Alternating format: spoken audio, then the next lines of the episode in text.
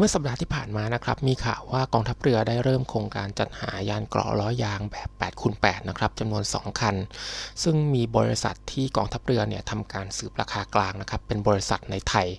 และเมื่อพิจารณาจาก TOR ที่เปิดเผยมานะครับก็พบว่าบริษัทพนัส Assembly จำกัดนะครับน่าจะเป็นผู้ได้รับการคัดเลือกจากข้อกำหนดที่รถ R600 ของพนัสนะครับน่าจะมีคุณสมบัติตรงกับ TOR มากที่สุด ซึ่งท่านที่สนใจนะครับก็สามารถที่จะกลับไปฟังบทความนั้นได้นะครับ ในมุมขวาบนนี้นะครับ วันนี้นะครับเราจึงนำบทความเก่าที่ TF เคยไปสัมภาษณ์วิศวกรผู้ออกแบบ R600 นะครับ ในงาน Defense and Security มาบอกเล่ากันอีกครั้งนะครับ เพื่อให้รับทราบถึงแนวคิดในการออกแบบ R600 นะครับ ซึ่ง R600 เนี่ยก็กำลังจะเป็นยานกรอบ8คูณ8ของคนไทยนะครับ แบบแรกที่กองทัพไทยจัดหาเข้าประจำการครับ หัวหน้าแผนกวิจัยและพัฒนาของพนัสนะครับก็ได้กล่าวกับ TAF ในครั้งนั้นนะครับว่าทางบริษัทเนี่ยก็ได้มีนโยบายที่จะเข้าร่วม Defense and Security 2019 เป็นครั้งแรกนะครับ จึงมีการเร่งพัฒนาต้นแบบยานเกราะทั้งสองจนเสร็จทัน และเปิดตัวในงานได้สำเร็จ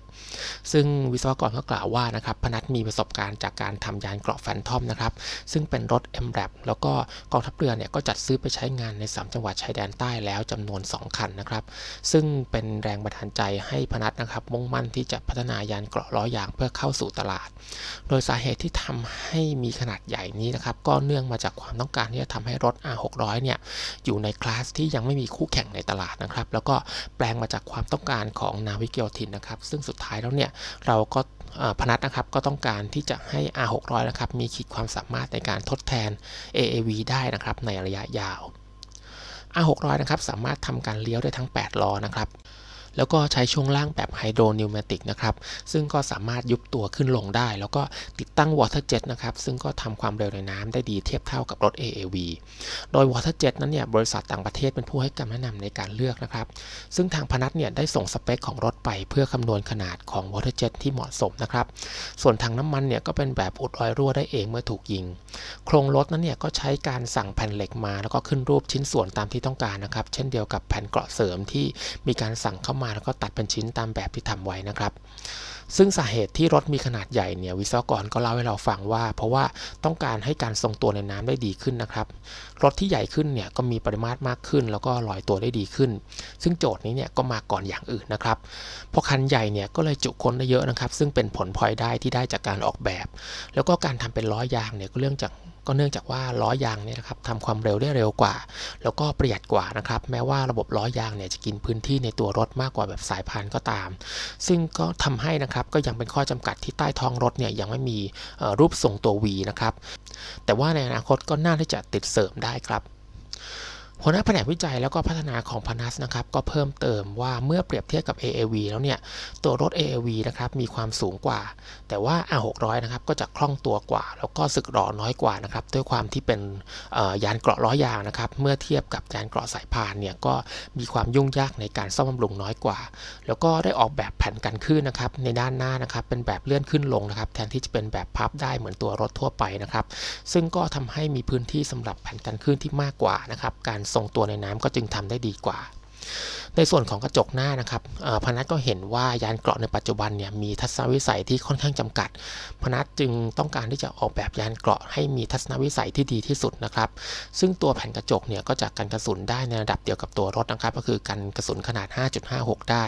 แล้วก็ถ้าตัวรถเนี่ยมีการเพิ่มเกราะเพื่อกันกระสุนขนาดใหญ่ขึ้นนะครับ เช่น 7.62 เนี่ยก็สามารถที่จะติดตั้งกระจกเพิ่มนะครับ ซึ่งก็เป็นกระจกที่มีระดับการป้องกันเดียวกับตัวรถได้นะครับ หรือว่าลูกค้าเนี่ยก็สามารถเลือกเปลี่ยนให้เป็นกระจกแบบเล็กเหมือนยานเกราะทั่วไปก็ได้เช่นกัน ตัวรถนะครับจะถูกออกแบบโดยเน้นที่แคร่รถเป็นสำคัญครับทำให้สามารถที่จะเปลี่ยนโมดูลได้หลังจากการที่จะจัดหาไปแล้วนะครับ โดยใน Defense and Security 2019 เนี่ย ทางพนัทได้นำโมเดลรุ่นบังคับการมาจัดแสดงนะครับ ซึ่งมีระบบกล้องตรวจการ ระบบสื่อสาร แล้วก็ระบบจัดการสนามรบนะครับ หรือว่า Battlefield Management System นะครับของบริษัท RV Connect ซึ่งก็เป็นพันธมิตรกับพนัทนะครับติดตั้งอยู่ด้วย นอกจากนั้นเนี่ยก็ยังสามารถที่จะติดตั้งโมดูลรุ่นพยาบาลนะครับหรือว่าโมดูลสำหรับปืน 30มิลลิเมตรหรือว่า 105มิลลิเมตรได้นะครับ หรือแม้แต่จรวดพื้นสู่พื้นหรือว่าพื้นสู่อากาศก็สามารถที่จะติดตั้งได้อีกด้วยนะครับ แต่ถ้าระบบอาวุธที่ติดตั้งมีขนาดใหญ่นะครับ ก็จะเป็นข้อจำกัดที่ทำให้การปฏิบัติการในน้ำยังไม่สามารถทำได้ แล้วก็ไม่สามารถที่จะใช้งานในทะเลได้นะครับ แต่ว่าก็ยังสามารถที่จะข้ามลำน้ำได้ ซึ่งตรงนี้เนี่ยก็ต้องแล้วแต่ลูกค้าว่าจะมีความสนใจในการใช้งานในลักษณะใดนะครับ เพราะถ้าติดป้อมปืนขนาดใหญ่เนี่ยการลงน้ำก็จะไม่เหมาะสม ดังนั้นเนี่ยรถรุ่นสะเทินน้ำสะเทินบกสำหรับนาวิกเกียวถิน ก็จะเน้นที่การติดตั้งป้อมปืนแบบรีโมทมากกว่านะครับ เพื่อให้ตัวรถเนี่ยมีน้ำหนักไม่มากเกินไป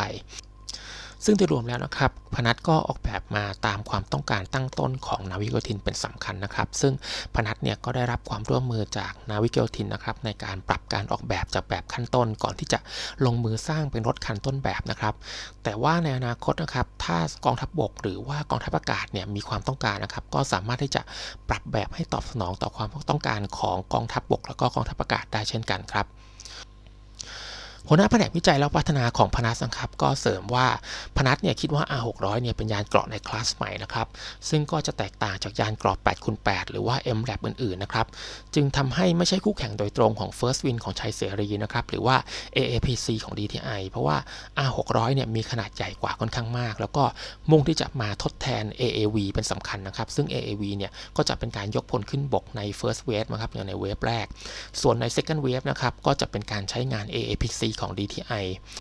รวมถึง First Win นะครับที่กองทัพเรือเนี่ยก็จัดหาไปพร้อมกันนะครับจำนวน 6 คัน แล้วก็ทำให้จำนวนประจำการในกองทัพเรือเนี่ยเพิ่มไป 12 คันแล้วเนี่ยก็ถูกจัดเป็นรถ MRAP นะครับหรือว่าเป็นรถ4คูณ4ซึ่งเหมาะกับการใช้งานในเมือง หรือว่าการใช้งานเพื่อการต่อต้านการก่อการร้ายมากกว่าทำให้เราจะเห็นได้ว่าแต่ละโปรเจกต์ของผู้ประกอบการไทยเนี่ยมีตลาดเป็นของตนเองนะครับซึ่งรัฐบาลไทยหรือว่ากองทัพไทยเนี่ยก็สามารถที่จะแบ่งตลาดให้กับผู้ประกอบการแต่ละเจ้าเนี่ย กลี่ยกันไปนะครับ เพื่อที่จะสนับสนุนได้กับทุกเจ้าครับ ซึ่งก่อนหน้านี้นะครับพนัสก็ได้นำ R600 นะครับเข้ารับการรับรองมาตรฐานยุทโธปกรณ์ แล้วก็ได้ผ่านการทดสอบแล้วก็รับรองมาตรฐานแล้วนะครับทำให้ R600 เนี่ยถือว่ามีคุณสมบัติ แล้วก็มีมาตรฐานที่เหมาะสมนะครับในการใช้งานในกองทัพไทยได้แล้ว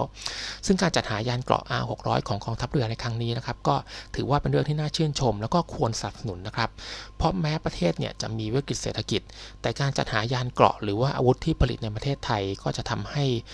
เป็นการช่วยเหลือผู้ประกอบการไทยนะครับแล้วก็เป็นการรักษาหรือว่าจ้างตำแหน่งงานเพิ่มขึ้นนะครับ รวมถึงเงินส่วนหนึ่งเนี่ยก็จะหมุนเวียนอยู่ในประเทศไทย